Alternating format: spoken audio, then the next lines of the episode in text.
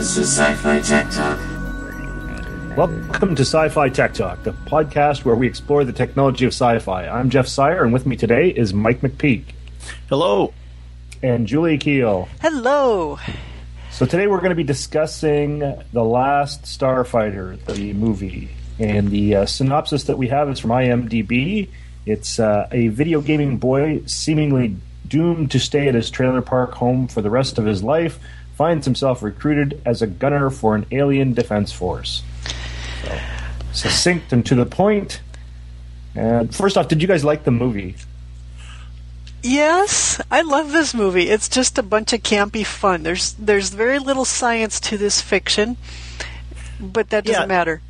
No, yeah, and campy was the word. Yeah, I mean, yeah, if you go into it looking for you know a, you know really good story, nah. But I mean, yeah, it was it was a good story, and like I said, it was kind of campy. I guess that was kind of the word because you kind of rolled your eyes a couple times. With, oh, come on, guys, really? But you know, yeah, it was it was a good, uh, entertaining movie. I didn't mind spending the hour and what thirty six minutes. I think the movie was. Right. It's kind of it felt like a summer flick. I, I oh shoot, I forgot to look up what year it came out. It's like 80 84. I was going to say 84. Um it, it just seemed like a, a a good summer flick that, you know, you would just go and have a some popcorn and laugh Yeah. for a little while and then, you know, I didn't really feel that it, it's aged all that well. it's definitely 80s. Yeah. But the Right. story's still. I mean, the only thing. what- I mean, what really sets it apart is 80s is the hairstyles. I mean, to be honest, that's about it. Yeah, You but I think also the special effects they were at that kind Oh, of they were crossover horrid. time. well, yeah, but like they're at that crossover period where they're starting to use digital effects, but they're really crappy. Like I don't think the effects in this movie hold up as well as Star Wars, which was like you know what seven years earlier. Well, and realize this one played off of Star Wars. I mean, it had to, uh, you know, have been a response to Star Wars, but it obviously did not have the budget that Star Wars did. And, and yeah, you have to kind of, you know, uh, turn your head at, and look at the some of the horribly awful computer graphics that Well- were being used. I, I pulled up this little piece of trivia while I was looking at IMDb. It was the first movie to do all special ex, uh, effects except for makeup and explosions on a computer. Uh, all the shots of spacecraft, space, etc., were generated on a Cray X-MP computer. So it was, you know, it's rudimentary, you know, I guess for uh, the way we look at it now, computer animation, but it was one of the first. This one, I think, and Tron were one of the really first movies to make significant use of CGI. I think it's funny that uh, there's probably no CGI in this movie that couldn't be easily done by a film student today Oh, easily. themselves. And I'm sure this was done by a team of people. Right, with with Cray computers, you know, room-sized computers. Yeah. Um, you know, it's interesting though because if you think back to video games at that time, the transfer between what you were seeing on a video game screen to what you were seeing on the big movie screen, it, you know, it was, it, it was comparable. So it wasn't going to be a horrid. Oh my God, this is you know awful type of thing. It was going to be yeah, that's as cool as we can get right now because that's just the state of the art at the time. Yeah, I saw this in the theaters, which was the last time I saw it before before today, and uh, I remember it uh, a lot better than it was. So I don't know if that's uh, a product of just you know 1984 Jeff uh, looking back on it nostalgically, or it's a product of um, like at that time you you know we had space invaders and asteroids and uh, this probably would have been pretty trippy at the time Yeah, and it's it's. Um, I mean, there's nothing serious about this. There's just there's just nothing that you take seriously. I mean, it's all a bunch of hooey. So you know, which allows you to put aside some of the technical faults that it has. I think because you know it's just fantasy. You know, it, it's there's like I say, there's no science to this science fiction. right So It's pretty easy viewing, even when the you know some of the characters die in there. You don't really feel too broken up about it. Like when the the beta dies as he crashes the pickup into the uh, alien post is uh, uh, broadcasting. Uh, it's like, oh, okay, he had died, but you know, it was like it was a serious moment where you actually felt like you might have an emotion or something. Well, yeah, and, you, and then you could order cannibal can a beta die? Um, yeah, because for for those who haven't seen the movie, too bad. Go watch it. um, but you know, the beta, you got the impression he he even described himself as a robot, but that you know night when he was transforming into Alex, um, sure didn't look like a robot to me. It looked like some organic something or other transforming in there in his bed. So um, you really have no clue what the heck that was, other than I mean, this one almost fits in with Halloween a little bit as far as you know costumes and boogeymen and that kind of stuff. You know, bounty right. hunters coming after you in the middle of the night. So it's it's but um, yeah, you didn't you didn't get you never got attached to any of the characters. I mean, you, you never got invested. I mean, even compared to Dune, was it just last week we did Dune? No, two weeks ago. Um, you know, you were really kind of pulling for certain characters in, in this one, and, and, and in the last Starfighter, you knew before you began what was going to happen, and so you just went, "Oh yeah, there goes. There's the plot. Yep, they're playing out the plot. Yep, now they're going to do this. Yep, that's what exactly what they did. Yeah, okay, we got it. Yep, there you go. You know, so it was just formulaic, I suppose you could call it, but uh, still fun. And at the end, the girlfriend, it was like you talk about not being invested in the character. Oh, I guess she's not going to go with him. Oh, oh, well. oh, look at that. She is. She is. Oh. Yeah. like, who cares? Yeah, go and stay. I don't care. Do whatever, you know. Yeah. Now, on, on a, uh, point that has absolutely nothing to do with tech, did you guys notice? Uh, uh, I saw it in Wikipedia, but the, the two people who were at the time pretty much nobodies. Wil Wheaton is one. Wil Wheaton. Yeah, I this went, is his I went first back movie. to try and watch it. You can't. I you couldn't can't. see his face. No, I've searched this thing for years trying to find that. He's actually one of the uh, kids in. Uh, there's a group of kids with uh, what's the little brother's name? Lewis. Lewis. Um, as they're walking through the park at the very beginning scene. They're running around chasing it with a ball or basketball something. or something. Yeah, and he's the one with the ball, I believe. So yeah, you really have to know what you're looking for and exactly when to be able to spot him. Yeah. But well, and the other was uh, Heather Locklear, where she, I believe she had a speaking part uh, I believe she was the reception alien when they first got to the uh, ship. Oh. But there, she she had so much stuff on. I'm not even sure that was her, but she was listed. So interesting. and then you know, uh, you know, since you, you brought up Wil Wheaton in Star Trek, the granny in the movie was one of the aliens in the the Star Trek, uh, the first Star Trek episode, The Cage. Oh, yeah. You're right, she was. Why did yeah. I not put that together?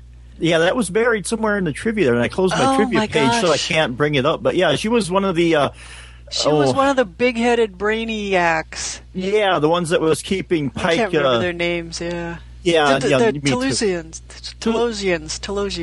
So yeah, so she was one of them that was keeping Pike, uh, you know, mentally, you know, uh, caged up in that uh, place that he was at. So yeah, I, I picked up on that one too. Wow. It's scary that you know that name. well, there's. yeah. I, I, shush. Don't tell. That's supposed to be our secret. Anyway, you know there actually was some. We we did the episode on on flying cars about a month ago, and oh my god, this movie has the prototype for the flying car. The car, it's a DeLorean. It's a takeoff on a DeLorean but it goes everything from driving, as in roadworthy, gravel roadworthy, um, 300 mile an hour down a curvy, you know, lonely road worthy, to interstellar space faster than light worthy. Um, that is, you know, the fantasy of the flying car. One stop shopping, the, the car that does it all. Yeah, you don't, you, you know, you can drive it to the corner convenience store or you can take it to Rilo, Rylos. So, um, you know, whatever, just dial it in. Well, yeah, I'm pretty you know, sure they could have turned it into a submarine too. Uh, Probably. Oh yeah, and it, it did the uh, it did in between part too about flying through the atmosphere also while you're going up to space and then going to uh, light speed uh, with their what they call it the star drive I think is what they called it where Yeah. you faster than light travel. And no heat reflecting shields required, you know, it just, you know, slices through the atmosphere. Well, So- it's, the, it's a DeLorean. It's cool. Well, like I say, there's just no science in this science fiction, so hey. Well, yeah. Which I don't have a problem with. It's what's fun. Yeah. So Well, yeah, not all science fiction movies have to be so you know techie. So you know, sometimes it's it's cool just to have a little fun. Yep. What did you guys think of the um the kind of the transition of using the video game for a Oh. uh, kind of recruitment tool? You know, funny. This was pre-America's Army, but um, Yes. you know, the American Army actually does this. So it's not. Well- I actually went to grad school for this. Uh, You know, seriously. To play video games. honest to God, guys, the reason we're talking now is because of a video game, because of grad school. Um, seriously, def. I- I, I want that scholarship. I will tell you the story, but and many of you might have heard it. But seriously, I uh, I went back to grad school, and one of my assignments was to play a video game and figure out how you could teach lessons from it. And that's how I came across World of Warcraft. Jeff, that's how I got hooked up with you. Mike, you came up a little bit later. I mean, Lord, it's it's a long story since that day. It's the butterfly effect. It truly is. but one of Well- the things we were learning is how how uh, you know absolutely um, appropriate, I guess would be the word, it is to use video games as training grounds for certain things for certain people under certain conditions. You know, Right. they can be Well- time sinks as well, but you can learn things from them. when I got to that part about the video game, I flashed back to Ender's games because they were using um, games. They he, at the end he thought he was playing a you know a game simulation there, and you know not to spoil the movie for anybody, but it was the full on war that he was conducting. Um, but you know that that's what I flashed back to was that they were you know they were using it in the movie there as a training exercise to try and get these kids to you know think as a unit and define the the person that would save the universe for them. Um, but like I said, that's what they used in that movie. Well, and um, speaking of grad school, the same school has uh, drone pilot courses. You know, so the difference between you know operating a joystick for a video game and operating a joystick for a drone is How- like how- zero these days. How, how didn't you guys have your Supreme Court thing that you guys can't use drones if for civilian purposes or something like that in the United States? Oh, I don't think that that's been settled yet. Oh, oh you Oh, silly really? Canadians! You think we believe uh, follow the laws down here? And, and Oh, Jeff, we yeah. patrol the Canadian border with drones. So hey, stay south, stay, Yeah, stay north that, of that's, that that's line. not a that's not a civilian purpose, right? Yeah, and that's just it too, because uh, the the town I'm talking about is Grand Forks, North Dakota, where there's a big Air Force base there too, as well as a university. So guess what? Yeah. Well, I know that I read an article in, in the news up here just a little while ago, and they were saying that how, you know, this couldn't be done in the states, but like Canadian companies in the north are using Oh. drones like all the time for logging and I saw that one too. stuff. Yeah. Yeah, they do it too for a number of reasons, including you know scientific things like wildlife research and but of course, up here it's like, well, you wouldn't be spying on us, eh? So that's cool. yeah, well, you know, there's nobody around to spy on anyway, so you know, it's cheaper than a than a snowcat. fun, fun, Well, fun. But Um, the, the the concept of video games as training, I mean, boy, that's just dead on as far as I'm concerned. That's in in '84, that was blasphemy.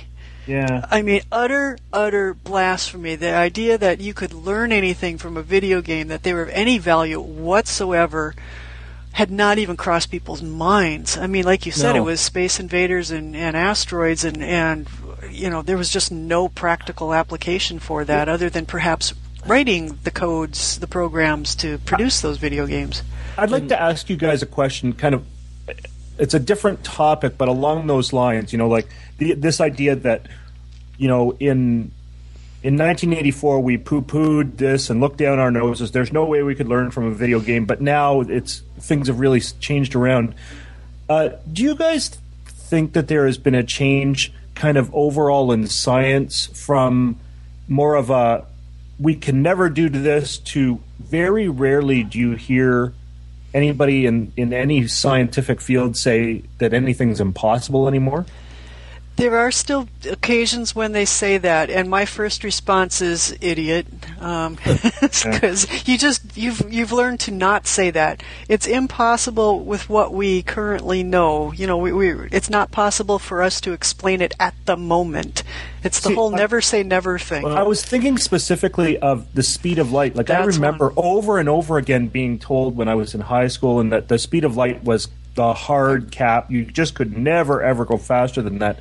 And now, you rarely hear a physicist say that. There's like, well, we don't have any idea of how we could do it, but that's not to say that it couldn't be done somehow. And that I think that's just you know I was going to call it scarring, but they used to say that uh, about the speed of sound.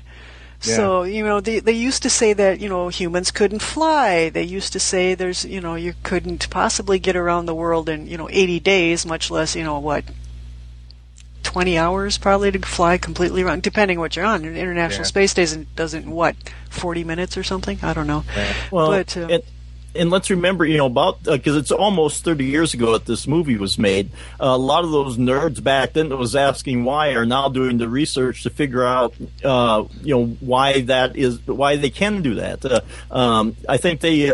The, the people who've always wondered about it are the ones that are now trying to figure out, push the boundaries, and see how far they can go. So I think it's just kind of a, a progression thing. Each uh, progressive age will have it, what it considers its limits, and then the next uh, generation that comes along will test those boundaries and uh, with any luck break them or redefine them or whatever. So I think it's maybe more of a generational uh, maturation type. Um, yeah, well, and I, that, think, I think I'd agree with that. And that's why I like science fiction movies that aren't so necessarily tied to hard science, because hard science would have told you that you can't go faster than light in a DeLorean. Fantasy science says, eh, let's just take it and run with it and see what happens. You know, and then somebody it catches somebody's imagination, and sooner or later they get a PhD in you know interstellar travel, and there we are. Well, yeah, because some hard scientist is going to watch one of these uh, uh, fanciful uh, uh, sci-fi movies and go, well, what if? And then he'll start playing with it until that what if comes out to a reality if he can make it so, or at least he'll take steps towards that direction. So I think it kind of, I, I think I've said it here before, it kind of plants a seed that uh, if the right person nurtures it and grows it, will become an actual idea at some point. Right. Which gets me to one of the things that I think has just from this movie that I think we're seeing coming true. But the um, uh, what were they called? the Xur military, the the forces of the Armada or whatever, the Kodan Kodan Armada. Um, They had these uh, helmets on with what I will call a Google Glass. Oh. they little they you know this little monocle I suppose that flipped in front of their eye to I don't know what purpose it served it was you know probably just it's in this movie it's just a prop because it looks cool but seriously that's essentially a Google Glass right now where you've got yeah. that thing over one eye and you look through it and it's putting displays out wherever so um, I know. think that's one of those game changing technologies that like uh, like when the first smartphone first came out, nobody knew that the effect that was going to have on our day-to-day lives mm-hmm. and that was just a few years ago right mm-hmm. and i think google glass is going to be like that the applications for it in just like everything you can think of like uh, you know cops or or uh, military people like in this movie uh, just like all or kinds e- of stuff or even the surgeon that wants to monitor somebody's vital signs but not take his eyes off the operation could have that uh, right. uh, hovering uh, in his peripheral vision there. He could just kind of move his eyes over quick to check what's going on there. Um, yeah, so there's all kinds of possibilities, and, and, for you know information junkies like me who just want to know what's going and want to be able to check their calendar, what email just came in. Uh, I think you know even in the real world there's going to be, and you know it'll be those of us who aren't afraid to look, walk around looking like dorks, but um, you know, uh, we'll start using that kind of technology too. Right. It, and it's there's so many implications of it. Like even with cell phones, we are still wrestling with legal, ethical, even moral implications of you yeah. know cell phones. Um, you know, tracking you all the time, images being taken in public at, at anywhere. You know, um, Google Glass is going to take that to a whole new level. So, well, like the the plant that I work at, because it's a nuclear plant, uh, when I started working there in '99, um, they had uh, like digital cameras were not uncommon, but they, they, were far from something that everybody had. So any camera that came in the plant, it had to uh, be checked out by security and it had to be tagged. Well, now they still have those rules in place, but in a way they're almost in place in name only because every single person who has a cell phone has a has has a camera. Right. So that kind of now they've also put other things in place to to restrict that, and we have now like a code of business conduct we have to sign every year to say you know like I'm not going to take one of the things that that includes is I'm not going to be taking pictures of stuff and like uh but yeah like we have these these technologies get introduced and you know there's far reaching influence far beyond the initial like oh this is a phone that I can go on the internet with like they're mm-hmm. like the the fallout from these technologies are so broad that you can't possibly think of them all and think of all the effects. Well, I'll take it all the way back to fire. The same thing with that piece of technology. As much as you know, we probably wouldn't be talking today if somebody hadn't decided to capture a you know flaming piece of lava flowing off the mountain. Um, you know, that can be that you know double-edged sword it can be used for good it can be used for evil. It's been harnessed it's been you know turned wild it's been uh, and we can't live without it and then again it kills people on a regular basis. So you know. Yeah welcome to life I, I would have I would have made an extremely bad caveman because once we invented fire, that'd have been it for me. I just sat in the cave and stared at the fire yeah okay. forever. but but I would have worked hard enough to invent marshmallows I'd, I would have come- figured out some way to do that Well, and I would have been the one sitting around there. Let's see if this burns. Let's see if this burns. And then I probably would have been the one that burned up, or maybe the first one to uh, develop gunpowder. Who knows? There you go. Because that would have would have been the last thing I would have invented. But You know, it was really weird for me. I watched this movie actually yet last night, and um, and then I don't know. I was cruising some website, and they were talking about. I believe it was a Navy ship or something. But anyway, the command center um, where the uh, starfighters were, you know, the recruits were being indoctrinated. Yeah. You had the kind of the, the, the balcony and the big, you know, operations center down below, and and I was looking at this. Uh, I'm sure it was a naval ship, and they were talking about uh, some of the displays on that, and I'm like, oh my god, it's the same thing, which is true because it's a generic command center. You know, command Yeah. centers look like that in general, but it's it was really freaky to to to go from the last starfighter to the cutting edge naval ship that had virtually the same layout and the same displays. Uh, so what other tech did we have? We had oh something that I thought was really neat was uh, when they did their initial attack on the base, they used asteroids. They just made a hole in the frontier that was big enough to fling these asteroids through. Now that's not unique. We see that in a lot of different sci-fi. But do you guys foresee a time when uh, when that might be a viable technology for a weapon? Flinging You mean- asteroids.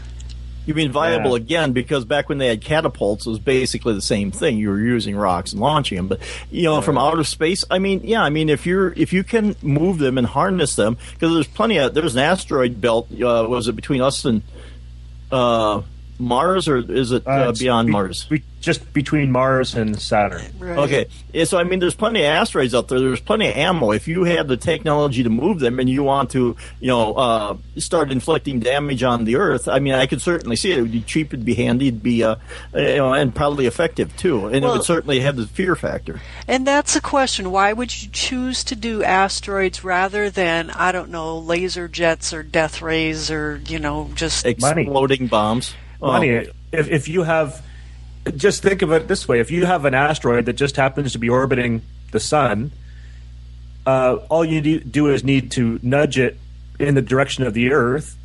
and gravity and, uh. Yeah, rather than you know use a laser that uh, to produce the same amount of energy would require a huge amount of energy. Whereas with an asteroid, you have this you know giant kinetic energy thing. You just ha- you just have to wait, right? Well, yeah, because you'd be putting, you'd be uh, using gravity to its full potential, and like I say, you wouldn't. All you'd have to be doing is putting out the energy to get it uh, into until gravity grabbed it and started pulling it in. One thing that asteroids aren't, though, is a very fast acting weapon. You know, they've got to Yeah, just that's kind what of. I yeah. yeah, they're. Well, they're I know. kinda- I I saw uh, Neil deGrasse Tyson talking about he was uh, uh, talking about important NASA missions, and one of them was uh, uh I can't remember the name of it, but it's it's a uh, it's one or more satellites that would be looking for asteroids that would be on possible collision courses with Earth. And so he said, once you locate these things, then we could redirect them. And whoever was interviewing said, well, how would you redirect them? And he said he thought the best way would be to send a spaceship out to it that would match its course and just stay beside it. Because then the gravity of the spaceship would slowly over time, just so long as you had enough lead time, like a couple of years, it would just pull it off target enough that you could direct it away from the Earth. Yeah, you don't need much. You need like a Yeah. one degree course correction, and that's enough to, to swing it out. Because he was saying like these things of sending miners and drilling down and you know blowing things up. He said, "No, that's no good." He goes, "You don't you don't want to do that because then you have Then you get debris, things. yeah, it's like you a shotgun. cloud Yeah. of uh, stuff to deal with." Yep. But uh, yeah, I just thought that was really cool. You know, just just sit this ship there for six months or a year, and just uh, you know just have it like able to make little course corrections because it's going to be getting pulled toward the uh, the comet or asteroid or whatever it is, and it just kind of correct itself away from it, and just you know all you need to do is just to deflect it like a you know a fraction of a degree, and that would be enough. You know that at the other end of its uh, you know where it was going to be impacting the Earth, that that would deflect it away. Yeah. Yeah, it makes sense. And it's interesting too that they had well what we'll call a planetary defense system like that, you know, the frontier, um, as well as you know the turrets, the, the classic '80s video game of you know tower defense, basically, of uh, trying to protect things, which you know essentially worked. But um, it, it was an interesting. Um, paradigm, I suppose you could say, that was pretty prevalent back then. That, that they set up this shield that would protect you from, you know, everything out there. It was also uh, I don't know if you guys thought about this, but it was very Cold Warish, right? That, that you have this frontier set up, and you have these two warring factions on either side of this this barrier that want to uh, constantly go to war, and the only thing is that's keeping them back is this barrier. And then you know once the, you know once they get a hole in it, there's going to be a sneak attack, and Well, and it's it's kind of Greek tragedy too. It was the evil son who turned against the good father, you know, that Right. type of thing. So, um, yeah, which I thought that was kind of a strange subplot to have because it didn't really make any difference at all, except for it seemed that they might have been trying to set it up for a sequel. it did feel like this movie was being set up for a sequel that, as far as I know, never came. Yeah. Um, Which I could argue maybe that's sad, but um, you know, yeah, there were a couple things, you know, with the, the two of them at the end of the show taking off and him agreeing to go back and be a starfighter again. I mean, it just really was being prepped for a sequel. Yeah. Surprisingly, this movie did not make a lot of money. Like I remember it being a big, big deal when I was a kid, and uh, it only made twenty eight million dollars. Hmm. Yeah. That's yeah. I mean, it- the, I could argue I don't think they spent that much to make it, but that's really not much even back then. So, yeah, when I saw that that dollar value, I thought, well, maybe it was because the maybe I remember it as a big deal because there was a lot of advertising involved with it, but I I don't know, or maybe it was just something that was just big in my radar that didn't you know kind of Right. hit big in the overall uh, you know kind of uh, movie viewing audience. Yeah, because I don't remember it being advertised that heavily here. I remember Tron more than I do uh, the last Starfighter. Because I remember there was more, um, you know, publicity put behind Tron with the light cycles and all that stuff. Well, it was Uh, Disney.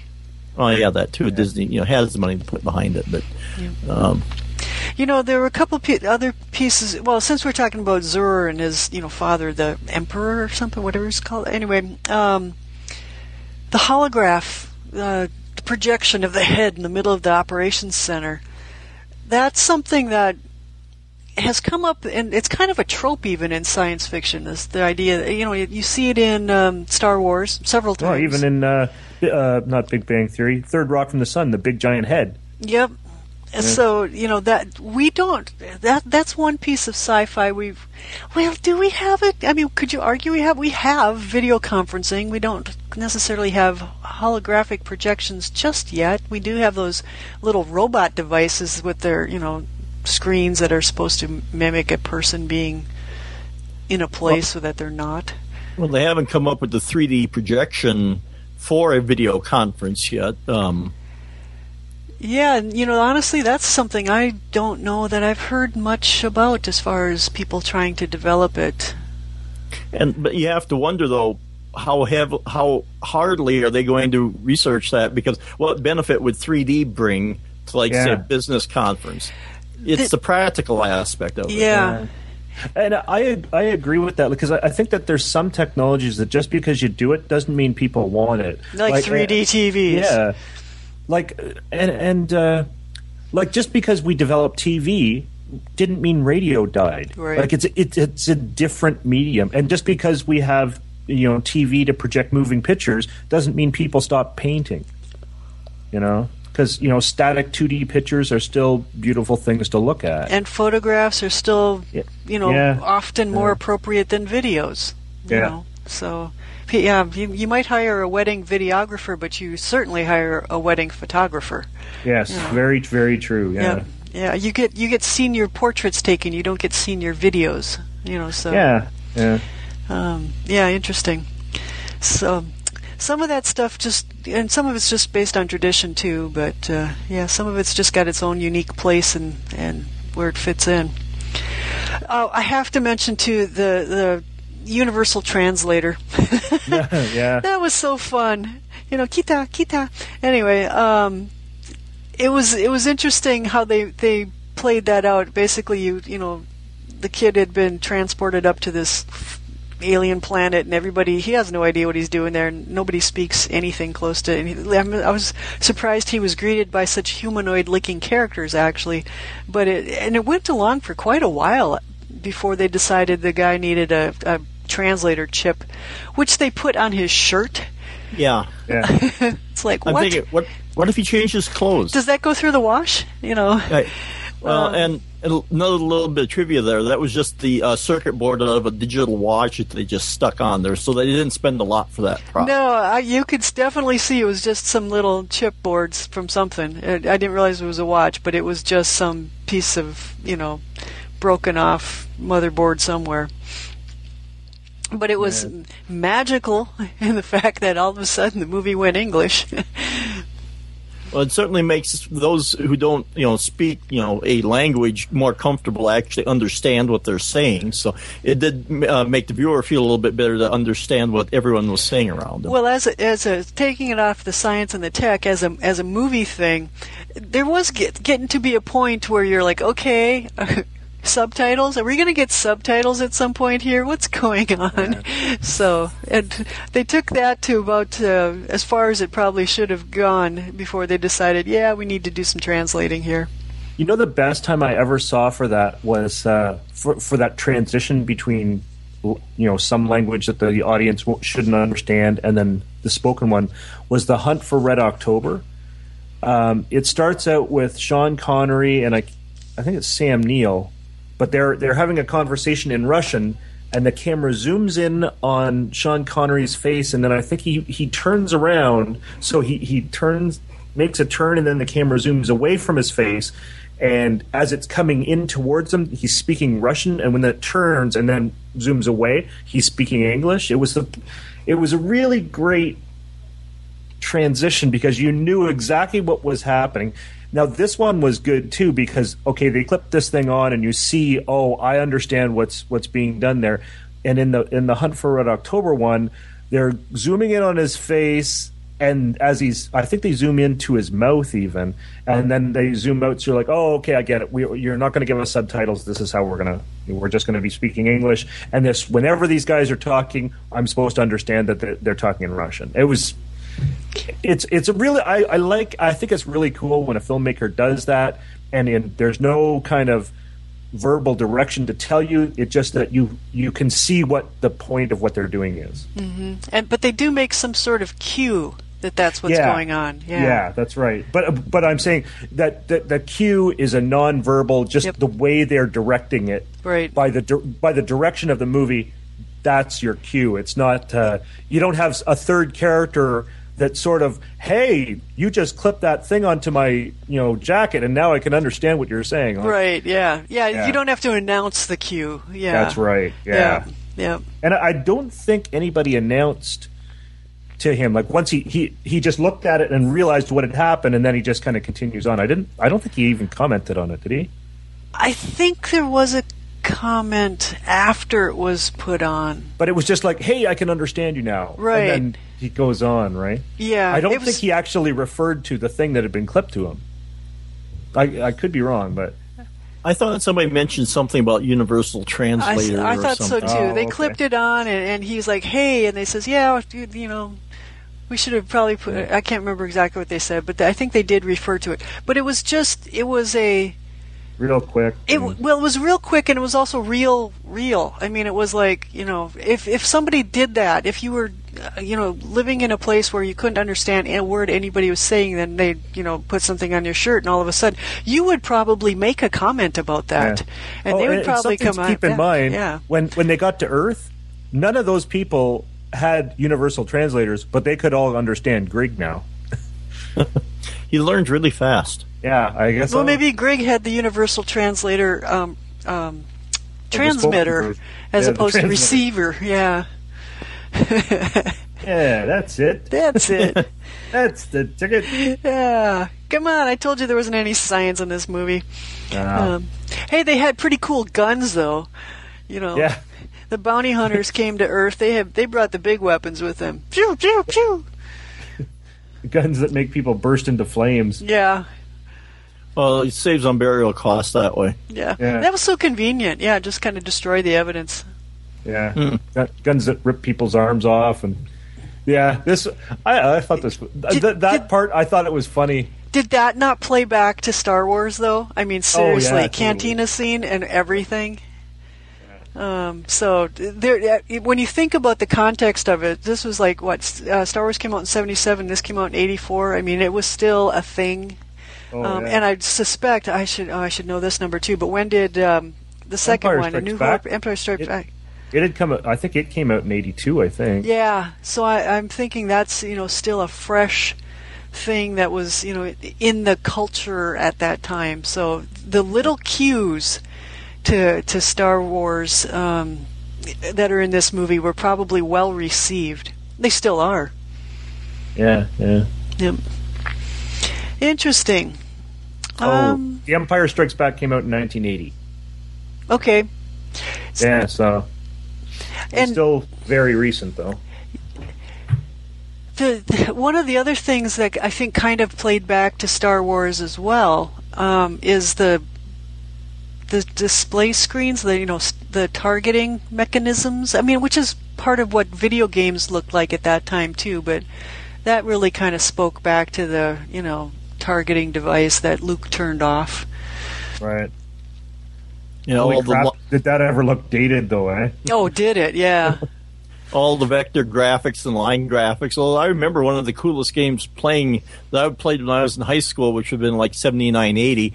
It was I think it was called Tank Commander or something like that, where you had all these little uh, line drawings and you had to maneuver the tank around. It didn't look a lot different than the Starfighter game that they were playing there, where you had all the little objects you had to maneuver around and and try to shoot with your tank and uh, uh, hit the enemy tanks and uh, not hit your own tanks or whatever. And it, uh, the for the time, I think it was uh, probably period appropriate um, uh, graphics that they were using. Yeah, it's Yeah. interesting. You use the term vector graphics, and my brain's going vector graphics. Well, vectors. I saw the vectors. I'm missing the graphics part of it. So, Okay, heavy on vector, light on graphics. You know, yeah, that's so funny. But yeah, you know, and and the gunships, of course, uh, with their. Um, ah, we don't even know. We have no clue what types of weapons these were. With their lasers, photon torpedo. I mean, Well, you know. he said uh, he said lasers, particle weapons, and there was there was there's something else. Well, they fired missiles at one point, but I don't think they ever actually said missiles. Yeah, and and you don't, uh, you know, missiles too. What is there's different technologies to missiles, so that's not exactly specific, but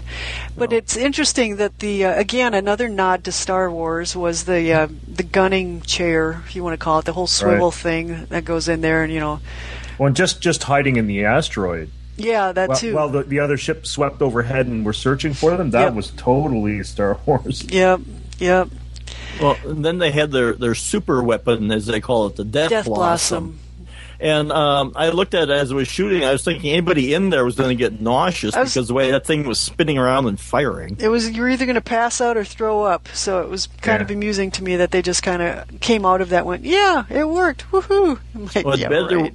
better work because it was a one-shot weapon, and they didn't know they'd never tested it before, so they didn't know if it was going to, uh, you know, de- deplete the power, burn out the circuits, or whatever. They had no idea. But at that point, you know, if they didn't do something, they were going to be dead anyway. So why not just take a shot at it and pray for the best? Yeah, and uh, um, you know who who invented that? what sadist decided we're just going to take a, a point and spin on it in every axis imaginable as quickly as possible and just shoot, shoot, shoot, shoot, shoot. Which you Well, know, if you could make that happen, it would be a pretty effective weapon. Well, you know, the thing is, though, you know, and not the. I, you know, again, this is a movie you shouldn't ask too many questions on. But if they could target like that, why couldn't they just been targeting uh, all along rather than have this one super weapon where they spin it around and shoot it all the time? And because it had to do the targeting on its own, why did you need, you know, a you know a starfighter in there too? Do you think it was targeting? Oh yeah, it had to be. I thought it was just random shooting, and there was just enough shots going out, and enough people nearby that it was just catching people. You mean the Oh. shotgun approach? Yeah, basically, the just you know shoot in every direction as fast as you can, and you're going to hit them all anyway. Well, I know they needed within a proximity, I guess.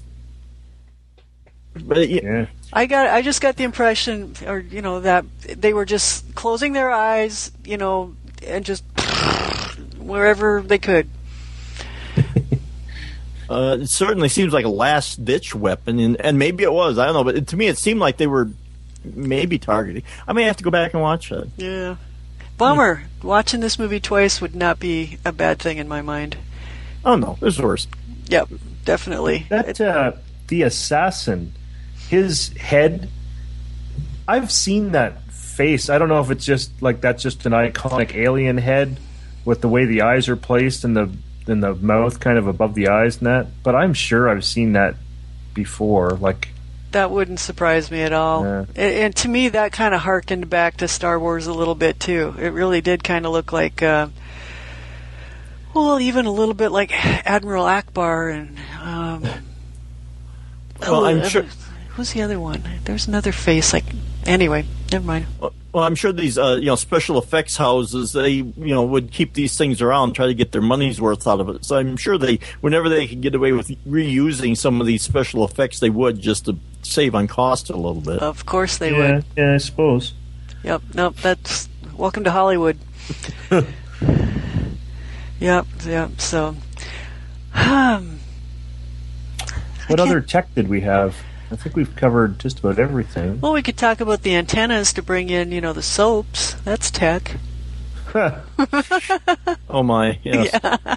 We could talk about the Dodge. Ram pickup that really hasn't changed much in 30 years. You mean Yeah. Bubba? Yeah. Uh, what else? Yeah, the, the antennas brought back memories because we'd always have to put those up out there in the farm, and you'd have to sit there and turn and twist them. And yeah, uh, not exactly science. Well, it is science, you but uh, science. yeah, I'm trying to you know make sure that you had it pointed at the one TV station that was hard to get.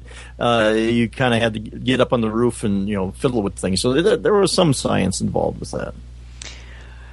There is definitely science involved with that. That's what they. That's how we got to the moon. So, anyway, I can't think of anything else. Huh. So, if you guys had to pick one specific uh, tech DeLorean. from I want the movie- DeLorean. Flying car. It's mine. I call dibs. Hmm, Uh, he who snoozes loses. um, I guess so. well, the, the Starfighter uh, uh, ship that they flew was kind of kind of interesting. All right. I'll take The- having a replicant to fill in for me anytime I don't want to do anything. There you go. You Yeah. can go fishing, and the replicant can go to work. I like Yeah. that plan. I'll just get. I'll just brief him better than uh, than the replicant was in the movie. So he No, doesn't no, I'm give me just away. I'm just seeing a mishmash now of this movie and Ferris, Day, uh, Ferris Bueller's Day Off. Bueller. Yeah, Bueller. Bueller. Ah, too fun. Awesome. Well, uh, is there any last wrap up thing that you want to guys want to uh, go over with regards? So you guys all like the movie, right? Oh yeah, Yeah. Yeah.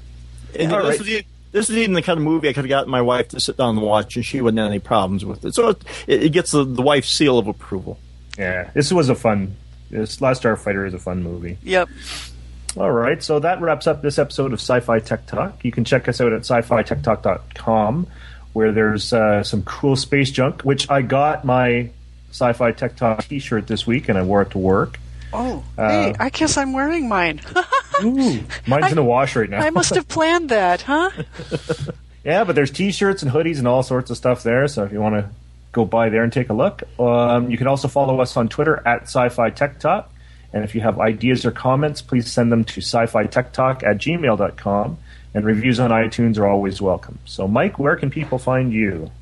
Yeah, I can be out there. Uh, you can find me on Twitter at DSE Chipman, and I have the About.me page at About.me at uh, About.me slash uh, Mike McPeek. That's M C P E E K. All right. And Julie, where can people find you? Pretty much any time on Twitter at Julie Kuehl, J U L I E K U E H L. And I too have an About.me page where you can find links to my other blogs, podcasts, and whatever else I've got going on at About.me slash Julie Kuehl. And I think you're not kidding that people can really find you pretty much any time of the day or night on Twitter. Shh. and if you're looking to talk to me, you can catch me on Twitter at Bronco Syer, Bronco with uh, S Y E R. And uh, that's it for the show. We'll see you in the future. It's the Sci-Fi Tech.